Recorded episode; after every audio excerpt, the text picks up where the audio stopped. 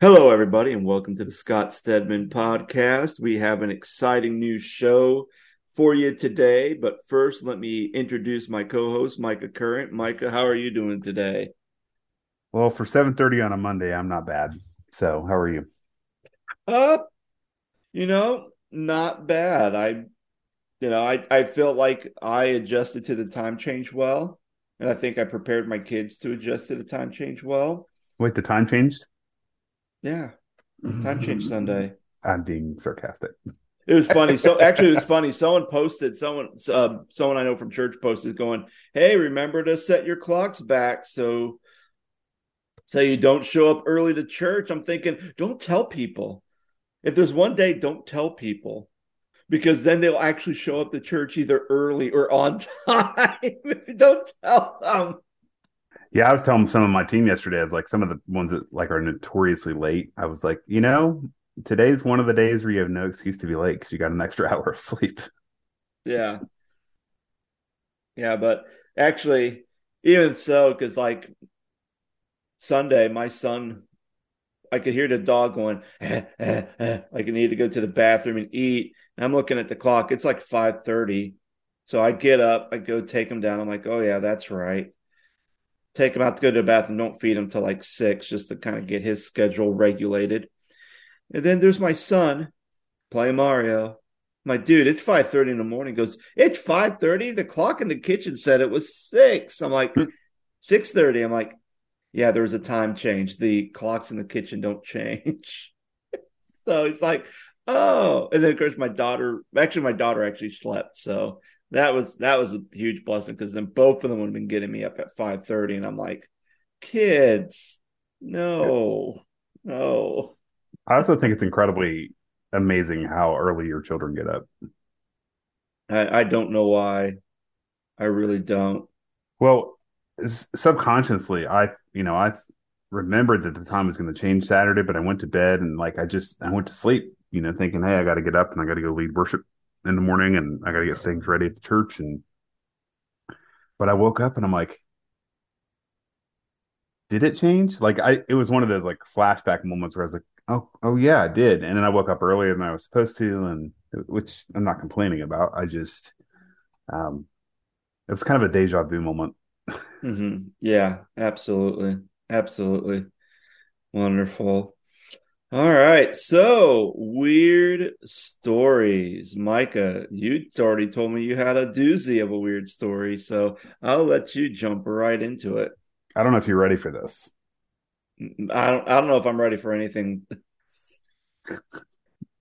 You're not ready for anything on a Monday? No. Do you have a case of the Mondays, Scott? Yeah, I have a case of the Mondays. So, usually for our weird stories segment, I I go off on a rant about how you know something didn't go right or something went you know incredibly wrong or you know just in my mind things not to do on a Sunday, right? It, and it almost turns into like a pastoral counseling session during the Scott Stedman podcast. But um, on Sundays, I usually um, when I get home in the afternoon, I, I kind of flip through YouTube and flip through Facebook and and just see what other churches are doing, like worship sets. What are they doing with their lights? What are they doing with their um, teaching? What kind of series are they doing? Are they doing lower thirds? What does their branding look like? What kind of uh, slides are they using? You know, like all the the aesthetic stuff of a church, just to see what I can, you know, learn and what I can, um, you know, use in, in my own ministry. And so yesterday I I kind of did that, but I kind of didn't. And then you know, we get ready for bed and you know, I, I take a shower in the morning. Alicia takes a shower at night, and well, she's in the shower. I'm usually watching something on my iPad. So for whatever reason, I was on in this rabbit trail on YouTube of different churches yesterday. And I'm not going to mention the church or the pastor, but I get to a church yesterday that I know is fairly Pentecostal, and it's in the Southwest Ohio area. And so I'm flipping through, and man, this worship is like jiving, right? They got they got this big show choir, and they're dancing, and they got these huge robes on. It kind of looks like what you'll look like, Scott, when you get your PhD, with these huge mm. robes on, and you know, or Sister Act. Yes, that too. Um, you know, worship's very much a call and response, right? He's like, "Well, let's Yeah. sing that chorus again," and like just kind Mhm. of just you know, it's very very Pentecostal. And so I um I'm flipping through this, and I'm like, I'm just it's 10:30 at night, and I'm like, this is just too much. And I get to the point where the pastor comes up. Now I know this church is fairly conservative, like in their political views and we've Mhm. shared and we've talked other topics on uh, your show about politics from the pulpit and politics Yeah. in general and, and things like that. Scott, I'm not lying to you. When the pastor gets up to preach, he has a T-shirt on, and my wife, you know, had you know, by that time she was finished getting ready for bed, and she had laid next to me, and she looked at my iPad. She's like, "Is that Jesus on the T-shirt?" And I was like, "Yeah, it's Jesus." Scott, this pastor had a t-shirt with Jesus, but the Jesus on the t-shirt had a Make America Great Again baseball hat on. Oh. No. Was it the what? Was it just a random picture of Jesus? Was it like the the stereotypical Warner Sallman stere- Jesus? Well, the stereotypical, you remember the one like Jesus like praying in the Garden of Gethsemane? Like Yes. kind of like he just kind of like a, a side picture. Yeah, him? Yeah, it, Yeah. it kind of it kind of was that, but it had him with a Make America Great Again Donald Trump hat on top of it. oh my god. If I'm Was, lying, there, I'm was there an AK in his hands too? no. But he did have jeans, cowboy boots on, and a giant belt buckle as well. Was it wearing like a bearskin cap onto then the, the American Great? oh You my want- gosh. You want to talk about politics from the pulpit? You don't even have to say anything. Just wear that shirt. It says it all. It says it all. Oh my. Oh my. Gosh. I think we can just stop recording now and just call it a day. And welcome to thank you guys so much for listening to this podcast. What do you think of that, Oh. Scott? Gosh, what do I think of that? That's ridiculous. Oh my gosh. Oh, that is so ridiculous. I I just don't I know we have a political season coming up and actually we'll be voting for eh, well yeah tomorrow for Midterms. general elections midterms but then uh, 2000 I think it's 2020 for 23 is well 2024 but 2023 is when we're really going to start seeing kind of that headway ramp up season. ramp up season to the presidential election and you know I, i'm so glad i'm not a lead pastor during political seasons just going through the 16 and the 2020 was just Probably brutal. it was brutal. I mean, it was brutal. I think 2020 was even more brutal because not only did you have that, but then you had COVID and everything else. And I think pastors, I think I would say that's probably one of the reasons why a lot of pastors were kind of done. I mean, we could say burnout because they're trying to do a lot of new things, get live streaming up, doing like their parking lot messages and and had to do a lot more work and as far as like care and checking in on people since you're not seeing people. But I really think that the whole political culture and how deep rooted some of those seeds and some of those roots were in the church and how much people were arguing and fighting about stuff, politics in the church. I I'd say, yeah, it's pretty much um I think that's pretty much what's killed a lot of pastors and why they resigned. Um, Well, I had a friend recently that I had a friend recently that I ran into, and he um, he's been a, a youth pastor for ten years. And um, I ran into him recently here, and he and his wife and their kids actually moved to the uh, to Trenton where we live. And um, recently, I saw that he took a new job, and I was like, "Hey, are you going to be by vocation or something like that?" And he's like, "No, the church." And I was like, "You left the church or you left ministry?" He was like, "Well, I'm taking a break from ministry, but I left the church that I was at." And I'm like, "Well, if you don't mind me asking, um, why did you leave? And he said, you know, not to get into the nitty gritty of it, but like, not that I'm one side or the other, but he said that things got too political for the po- like for the point, Scott, that you're just making. Things got a little too muddy in respect to how people were communicating uh, from the pulpit and how uh, leadership is is talking about politics and um, guiding their ministry as such. And so he was like, you know, I'd done ten years of student ministry, and you add that on top of a a very um, rabid uh, climate politically. Um, he was like, I, I, just needed a break and I needed out. So it's mm-hmm. just, I'm, I'm just adding to your point. Like it's, uh, no, it's sad. It's sad, you know, like it didn't used to be this way. And, yeah. um, we sound here we are sound like a bunch of old men sitting at well you know I mean I think drinking coffee on a Monday yeah. morning at five a.m. But like it's it, it, it, it, you know, even with like it's gotten so toxic, I think is the right word for it. Yeah.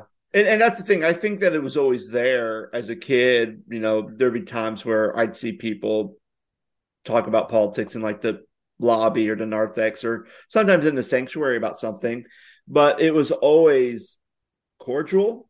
Like even if there's mm-hmm. disagreement, no one was like, "Oh, well, you're a you're a you're a Democrat, so you're a baby killer or anything like that. Like no one would really say that. They go, okay, well, you know, I disrespect your view, but you know, I love you because you're a brother or sister in Christ, and you know, that's what that's what really matters. Um, and plus, yeah. there's other views that you know, there's other political views that you know that you're voting for, and you know, the abortion topic's not the main thing that makes you vote or be you know a Democrat or Republican, and I think, you know, back then it was different because people had a little bit more respect because they knew that, hey, church is church. And if you're a Christian, I love you because you're a follower of Jesus Christ. And doesn't matter social economic status, political affiliations, all that stuff doesn't really matter. And now it seems like it's kind of mattering now. And people are getting really geared up. And that's the thing that I think uh, is different or gets very toxic because now it's kind of to the point where you know the beast is the beast is unleashed and and pastors have to kind of try to tame the beast or try to kill the beast and either way there's going to be blood everywhere so yeah it usually and, falls back on the pastor well when we talk if we talk about the gospel and we talk about jesus like jesus didn't care about that stuff. Like he he was actually the anti government, anti establishment, right? He wanted to just love everybody and love mm-hmm. um, people for who they were, and uh, you know the probably overused phrase "love the sinner, hate the sin" kind of mm-hmm. you know comes to mind, but it's um yeah, I don't know even as much as I t- tend to lean on the conservative nature of or the conservative side of things, I'm not going to wear a Jesus T-shirt with a "Make America Great Again" baseball hat on. Um, yeah. So I just yeah. thought you would enjoy that. Oh goodness! All right, yeah. So my weird story. You pulled a weird story from the vault.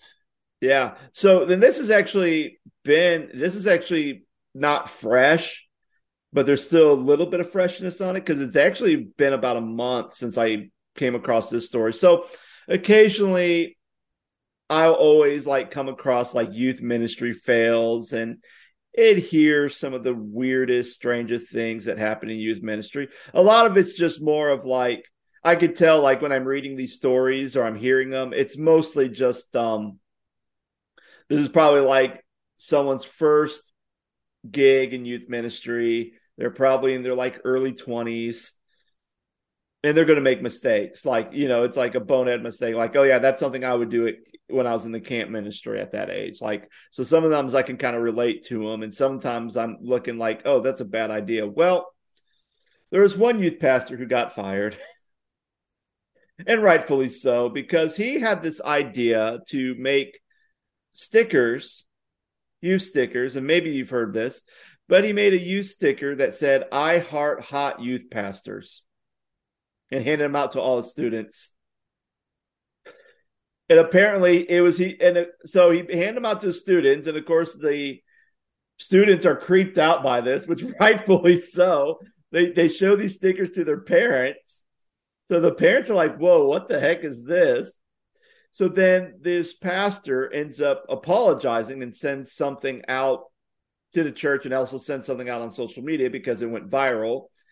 And the pastor's excuse was sorry, I wasn't thinking. I was doing a play off the I Love Hot Moms thing, but I thought it'd be funny to put youth pastors.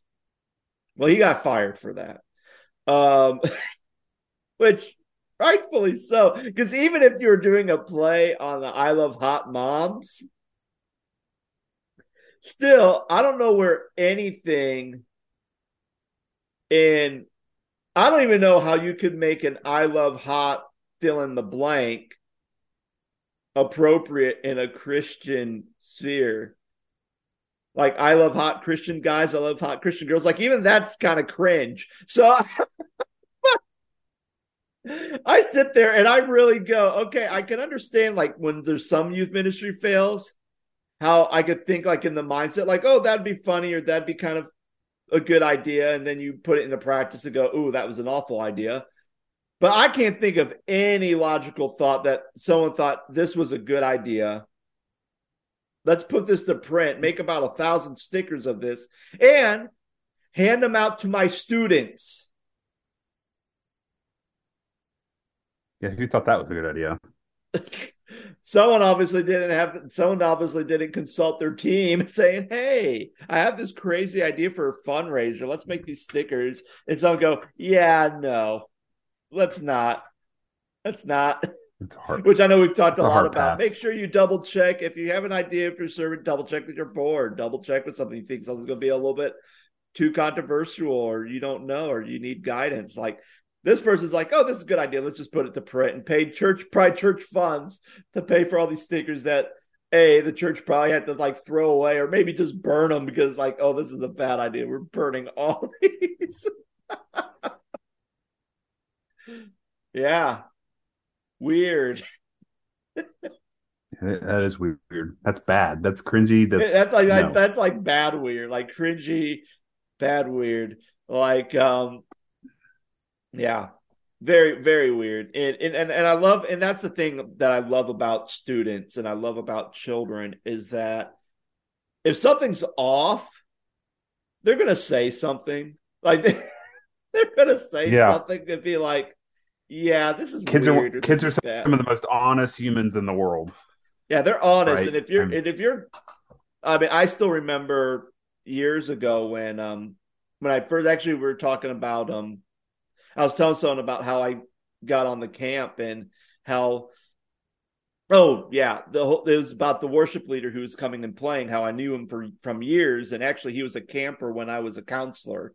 And I couldn't remember if I was on staff or if it was the year that I counseled the whole whole summer before staff.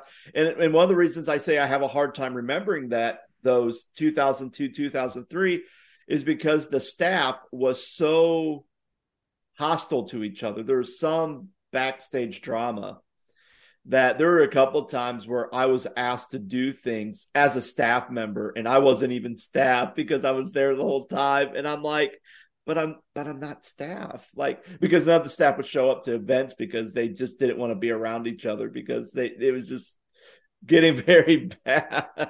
so but yeah, it was um yeah, but that's a story for another day. Back in yeah. the archives of Scott's camp stories, which we won't get into all those. Oh goodness. So Micah, what are we talking about today? Um so I, I kind of alluded to it a couple of weeks ago, but like I kind of wanted to talk through you know your experience as a lead pastor and my experience as a creative arts pastor and kind of how you put services together. Mm. Um, and uh, the idea of putting services together and um is it okay to add things last minute? Is it not okay to add things last minute? Um what's appropriate what's not you know speaking of appropriate and not um and uh when is it appropriate? So like from the creative lens i i have always been one to to plan services and to uh, meet with my senior pastor and to say, hey, what are you thinking?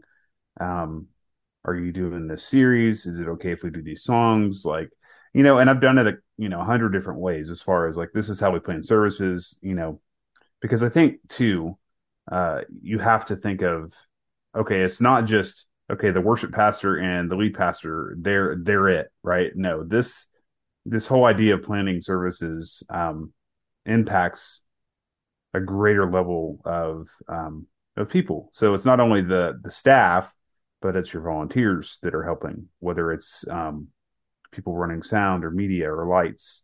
Um, it's your you know your volunteers that are singing on your praise team and your instrumentalists, your worship team. Um, it's also like you know could impact greeters, and it, it it's just it occurred to me a couple of weeks ago. It's happened the last two or three weeks at the church that I'm currently serving at. That you know, two or three minutes before service starts, somebody comes up and they're like, "Hey, uh, can I can I give this testimony? And where should I put that in the service? Uh, or who's doing announcements? I send the order of service out, and I send it out usually by Tuesdays or Wednesdays each week.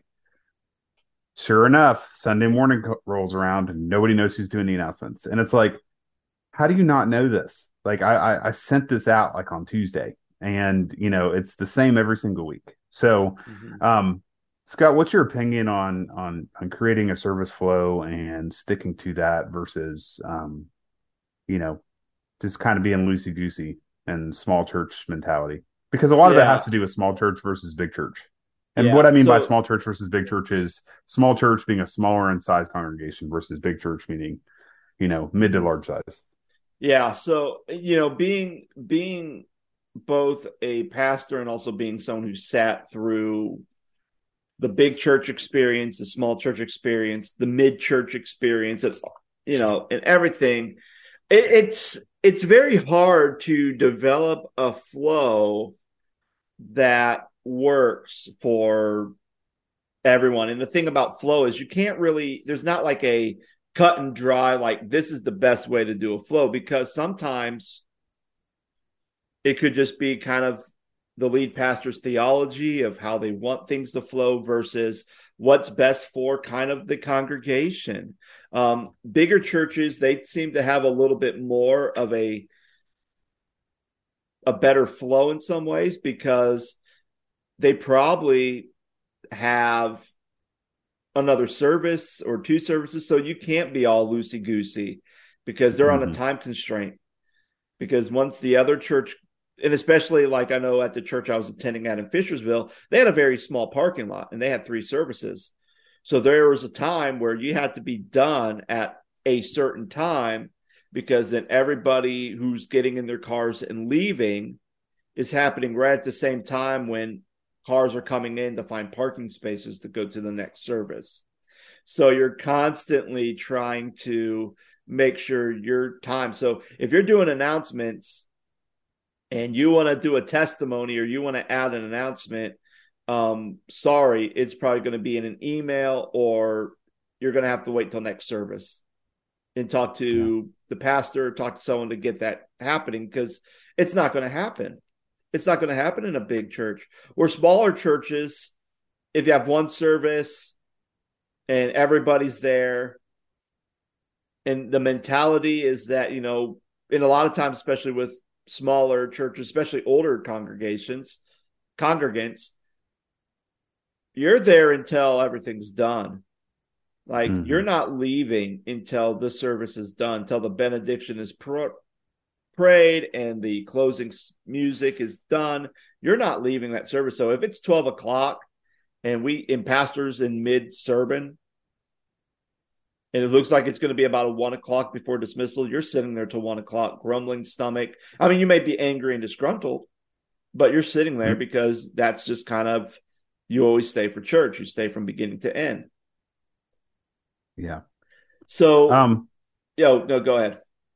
No, I was going to say, I think you're exactly right, and maybe that's my my misconception or my um I guess my struggle with with small church mentality because I've usually worked in bigger churches, mm-hmm. um, larger in size, and we've had multiple multiple services, so it's harder to to add some of those things when you've got to get to the next service, right? I've worked in churches where we've had three services, and if you don't like first service has to stay on time, second service has to stay on time. By the time you get to third service, you can just do whatever you want because there's no service after that. However, everybody's exhausted, all your volunteers are exhausted, and um, yeah, it's it's it continues to be, you know, you have to you have to be regimented, right? What were you going to say? No, I was just, I was saying like yeah, so kind of like with that, especially with smaller churches, a lot of times you can try, and I've tried before. Like we have a certain flow, and develop that flow and stay consistent to that flow, and I think the other problem with smaller churches is that since it's such kind of like a close knit group of people, and it's kind of more of a family church in some ways, that family mentality, where you could have a good set service and you could start announcements, singing your three songs, going into prayer, going into offering, going into another song before the sermon preach the sermon. And then you can think, oh man, this is flowing very nicely. And then you can get to the benediction song. And someone on your worship team can just say, you know, pastor's message just really spoke to me. And they could go give a 30 minute testimony right there on the mm-hmm. spot without without permission, without, hey, is it checking and seeing, is this okay? Because really all they're doing is they have the mic, so they have the power, and they're just going to go. And then and then here's the thing, and this is, I think, the challenge for pastors because if you cut that off and say, "Nope, sorry, we're gonna, we got, to we got to wrap it up," you know, then you then you look like the bad guy. You look like the bad guy, and then you just not only offended the person who wanted to share the testimony, but then you also offend everybody else in that room because it's like, hey, apparently God was doing something in this person and you decided not to talk about it. But then sometimes it's not necessarily it's it's like I had a student who went to a bigger church and she liked going to the youth group, but she hated going to Sunday service because it was very um very charismatic. And she would mm-hmm. tell me every time, like when the pastor would go up to preach the sermon, this woman would stand up and start speaking in tongues for about 15 minutes and blah blah blah like whatever. How, that's this is my student's example. And then she sit back down and the pastor goes man the lord lord's doing amazing things place. And he goes sit down and we go do closing song. Dude never preached a sermon so for 15 minutes my student just heard blah blah blah blah blah blah blah. And then that was it. And that was her worship experience was music someone speaking in gibberish for 15 minutes, pastor saying, Blessed be the name of the Lord, go sit back down, and then they close out the service. And she's like, I'm really conflicted because I really like being in this youth group and I really feel like I really feel connected and really feel that God is moving in this youth group and I feel like he's doing a great work in me. But then I go into the service and it's just awful. Like this lady, mm-hmm. and it's it's like that every single Sunday. And I'm thinking, someone needs to just say, lady, sit down. It is not your time to speak. you know? Mm-hmm. But if you had that small, if you have a, and I think that was a mid-sized church that was happening at too. And it's like, it disrupts the whole flow and the whole service. Um, yeah, I think too, uh, and I'm not, and this is, you know, I'm not here to to criticize or be critical of small churches or big churches or or, or anything like that but like um you know if anything people like consistency in a world where there's inconsistency mm-hmm. and so uh, kind of the larger church model of all right you know here's our service flow and it's pretty much the same every week because we have multiple services um some of that may change, like the elements of that may change. You know, let's talk about that really quick. Like, so if you're in a big church or a mid-sized church and your service flow is, you know, pre-service music, pre-service slides, five minute countdown, five minutes before service starts. One, welcome to church. Let's stand together. Songs one, songs two, or song one and song two, and then, hey, uh, turn your attention to the screen for this week's video announcements, which that happens a lot in bigger churches because you have somebody who can, you know, video, you know, video announcements and produce that content every week. Um, you know, tell your folks to have a seat while the video announcements are going on. Sometimes a host pastor will come up and just remind people, uh, you know, thank people for being there and then, you know, pray and let's stand together and continue to worship. And then there's more of a ballad kind of worship block where you do songs three and four and then you pray. There's a sermon bumper video and then the pastor preaches. And then there may or may not be a song at the end, depending on the time. But usually with things like Planning Center, you know, you throw that stuff in there, it literally gives you a minute, minute, minute by minute breakdown of how many minutes your service is going to be. And yeah. so if your goal is to keep it at an hour and you have three services or two services or whatever on a Sunday morning, you got to stick to that hour, right? So if you have a 930 and an 11 service or a 930 and 1130 or, you know, whatever, 930, 1030, it doesn't matter.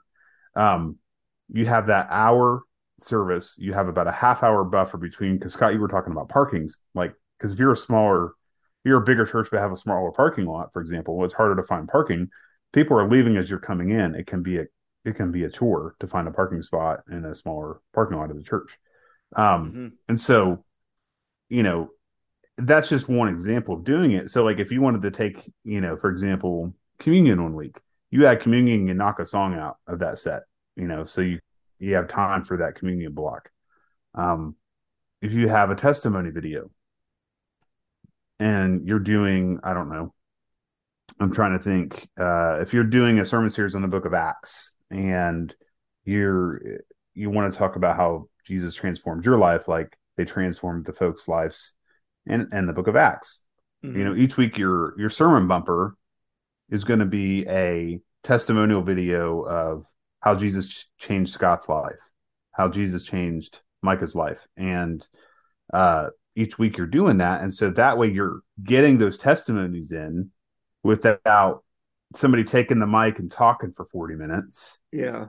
And they're also seen on the screens. It's cleaned up. And that's why I think things like video announcements and bumper videos are so much better because, you know, some people, you know, Scott can get up there and talk, but they're not the best public speaker and you're like, what in the world is this person talking about? Because they're just rambling on and on and on, and they don't know how to. Yeah. They don't know how to. They don't know how to land the plane, right? We, my wife and I joke a lot about landing the plane in ministry. Like some pastors don't know how to how to how to land it when they're preaching. Mm-hmm. But yeah. um, it.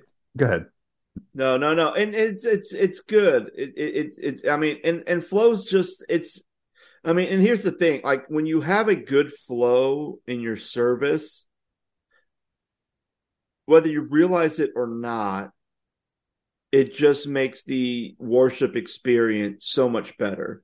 And not because we're taking it easy or we're developing a culture of comfort so there's no disorder, but things just seem to be go fly so smoothly. And there's a difference hmm. between having a one off where you know the batteries die in the mic set or the guy who passed the acoustic guitar his 9 volt battery dies and then his comp- his guitar goes dead and then you know he's just kind of playing and either someone puts the microphone you know it takes time to put a microphone by the hole or get him a new 9 volt to put in the guitar to get the thing moving again um but it just is so much better i mean and, and i think in the same way like it's the same way like with announcements too. Like we talked about announcements, but you know, there's some churches who they'll play one song at the beginning to start service, and then we go right into announcements. And then there's some who do the announcements right at the beginning, even if everyone's still kind of going in are going to miss the announcements. But then once those announcements are done, it is a worship block set from the time the first chord is played to the closing prayer and it's just it just flows so good and i understand like those people who want to play the song first and then do the announcement because then by the time the first song's played everyone's in there now it's like okay here's a good time to make sure people know what's happening but I feel like even in some cases, if it's not done well, then it's almost like, okay, we're getting in the worship. Okay, pause.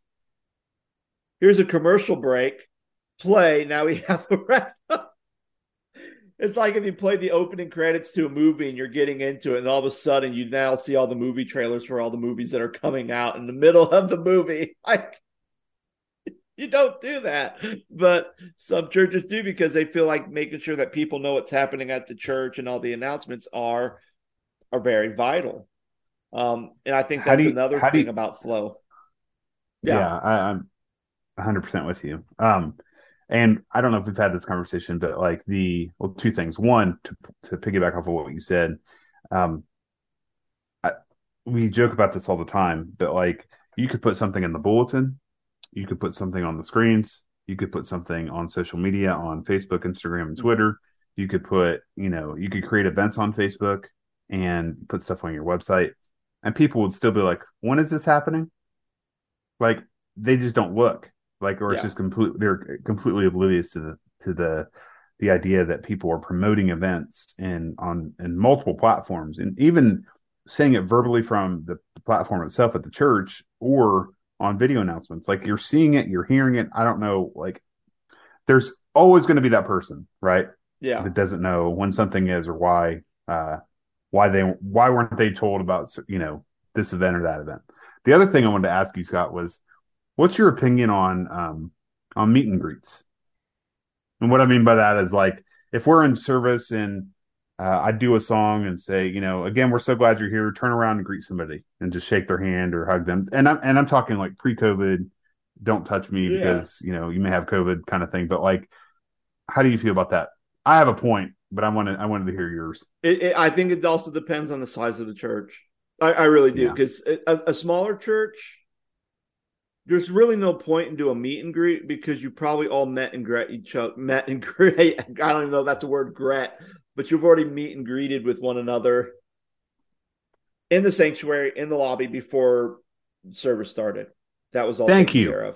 Thank you. Um, Thank you so much for saying but, that. I but you know the church I'm at now we do meet and greet, but at the same time, at the beginning of service, we may have like 15, 20 people right when the pastor's doing announcements, and then by the time the worship leader is in the middle of their first song, 30 or 40 more people show up because they're running behind. Mm-hmm.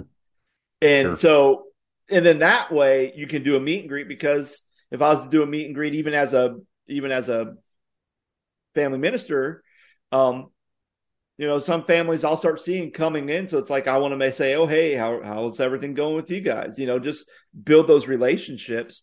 Um, but I can't because I can't do that before service because they're not there. So I think a yeah. lot of times if you have your mid-sized churches or your larger churches and they do that, I think a lot of times it's to hey, people now strolled in, go do that. And I think at the same time, so I think that's the good thing about a meet and greet. At the same time, if meet and greet is you're standing there and you're going around and you're talking to people, then and you're talking to the same people that's around you, then how are you getting to know more people? And, sure. and and even and even sometimes what I liked about meet and greets, another and I'll say another good thing about meet and greets, you can always have that one person that's probably been a member of the church for years. You do meet and greet, and nobody talks to them. And as a pastor, one of the things I do is I make sure I'm looking out. And even though I want to say hi to the people who say hi to me, but I'm intentionally seeking out that person that who person.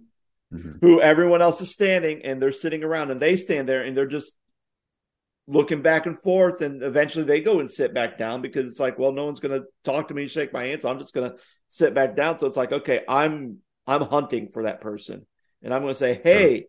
glad that you're here how how how was your week? You know, and, and, and talk to them. And and I think in some cases that's good. And especially I noticed that a lot with people who've lost loved ones, that their loved mm one passed away. And and you know, it might have been like their spouse was the talkative one.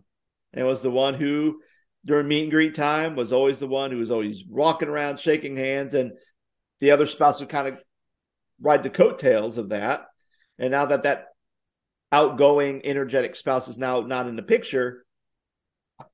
They just stand there and then no one talks to them because they weren't the life of the party. They were the introvert, you know? so just having that one well, person saying, Hey, glad you're here, it mean, means the world of difference.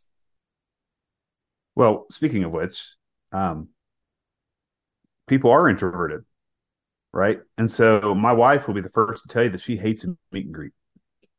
She don't want people to come. To, you know, she doesn't like, especially people she doesn't know, mm-hmm. right? Like she, she's like she she feels like that's incredibly uncomfortable for her, and so she she just she you know dislikes meet and greets. Period. So, and I was telling Pastor uh, the pastor at the church yesterday that I'm at, um, that one of the first churches I pastored, uh, I had a guy on my worship team, one of my best friends, even to this day. His wife came up to me when I first started there and was like, "Don't you dare do meet and greets. I hate meet and greets." And she's like, "Don't ever ask me to to pray. Don't ever ask me to come up and do anything public speaking related. Just don't want to do it." And I'm like, "Oh, okay, great." So, um, the reason I bring up the meet and greet thing is that, like, I think that it's in in bigger, larger settings, it's hard to do that because it's a bigger setting and it's harder to actually get to know more people because you're you know you're surrounded by hundreds hundreds of people literally and so you're not going to see the person who's clear across the auditorium from you because there's just so many right mm-hmm. but in smaller churches um everybody knows everybody, right? And so, and I have a question to follow that up here in a few minutes, but, um, you know, the church that I'm currently serving about three weeks ago, maybe even a month ago, the pastor was like, you know, we don't have to do the meet and greet every week. You know, mm-hmm. it's not, I don't, I'm, you know, they're, they're meeting, like you said, Scott. And I said, th- you know, and I said, thank you a few minutes ago. Like people are meeting and greeting in the lobby People are meeting and greeting in the hallway. People are meeting and greeting in the sanctuary before church even starts. Why do they need to meet, quote, meet and greet again during service? And so that was, you know, three, four weeks ago. And then about three weeks ago, you know, we just, I didn't do it. We just got up, we did worship, I prayed, Pastor came up and preached. It was a really good service. We went home. And then about two weeks ago, Pastor came up, and this is when I was, you know, kind of sharing about our topic today about the the idea of service flow like i i sent an order of service out so why aren't we following it? And why are people coming up to me like left and right about i want to do a testimony and i want to do this and i want to do that and i want to talk and um and pastor was like let's do the meet and greet today. And i'm like you just told me that we didn't want to do it anymore or you weren't going to do it anymore or you didn't have we didn't have to do it. Yeah. And he was like well somebody said something yeah, of course. So, so ine- inevitably, somebody said something, which kind of leads me to my my last question as we kind of wrap up our time in this conversation. Mm-hmm. Do you think that's why smaller churches don't grow? Ooh, wow. Um and the reason I ask that is because they're comfortable in the the the way that they do things. They know everybody. They want to do the service the way they want to do it. They want to do the testimonies they want to do it. They want to do the meet and greet the way they want to do it.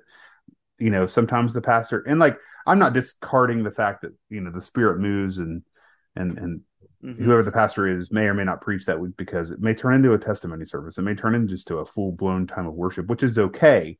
But small, you know, country church of about 50 people may or may not change or grow. And part of that is because they don't want to change and they don't want to grow. What are your thoughts? I, would, I would, I would say that, yeah, I, I would agree to that because again, it it goes back to control. Mm-hmm. Like the meet and greet, having a meet and greet, have a small church having a meet and greet is not going to kill your church.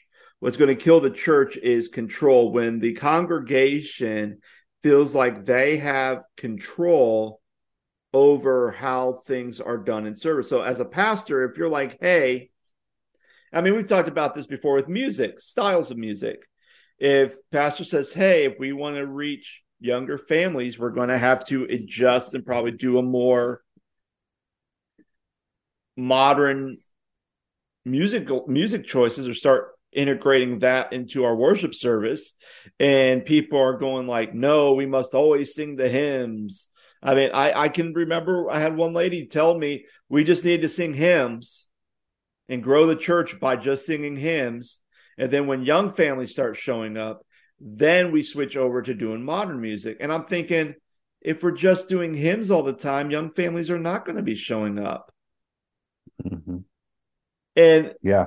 and I mean, and I mean, and again, that also goes back to the culture. I mean, you could have a church that does hymns and could be growing left and right because it's that's what that culture or that area they just all want Southern gospel hymns, and they don't like the whole modern stuff. And even the younger families who live out there are into the whole, you know, that hymn Southern gospel style music, so they're gonna do that, and it's like okay you know that's fine.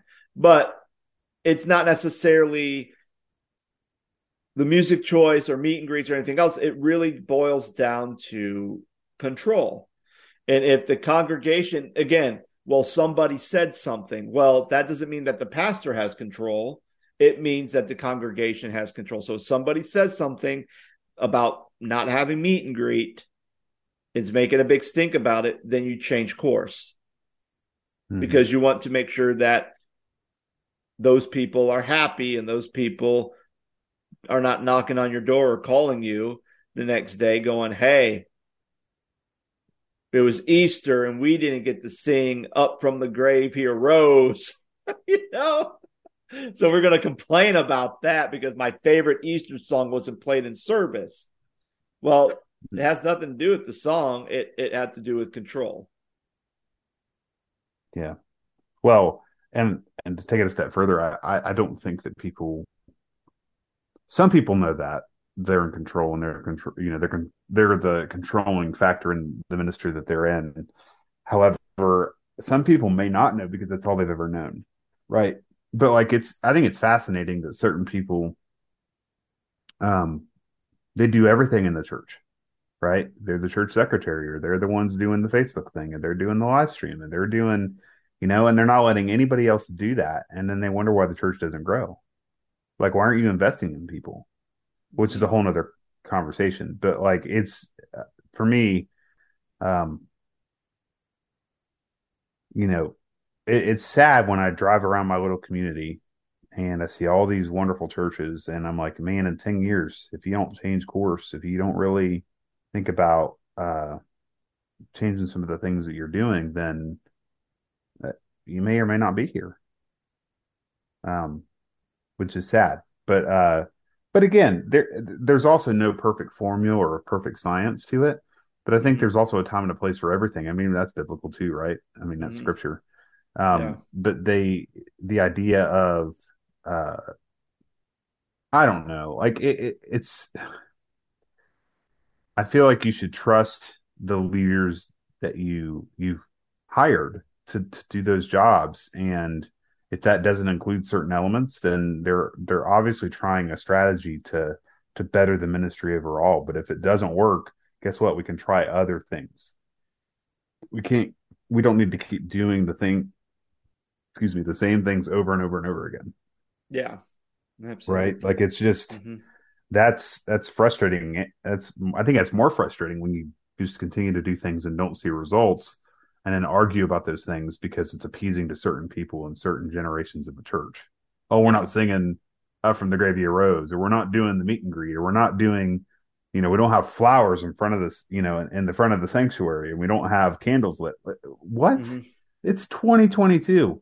People's souls Yeah. are more important than "Up from the Grave He Arose," the hymn, or you know, candles Yeah. being lit. I, I, I just it, it just baffles me.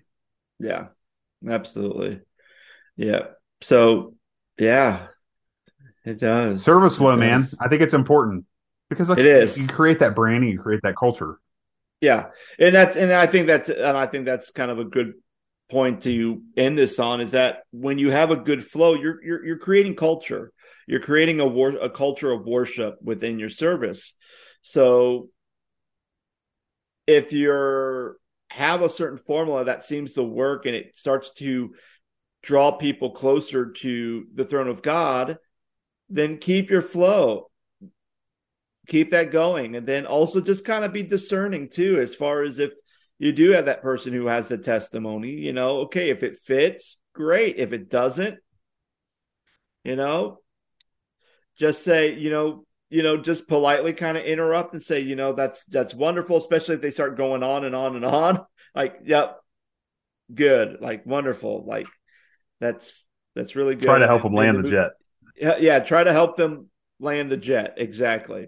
But friends, thank you so much for listening to the Scott Stedman podcast. Hopefully, if you're a pastor, hopefully you're or a church leader, hopefully this uh, episode on church flow kind of helps give you some insight and help. Maybe it helps you maybe take a little bit more of a stance and go, you know what? Yeah, I don't have control over the service, so I need to start having more control and have a consistent floor to create that culture of worship within my congregation.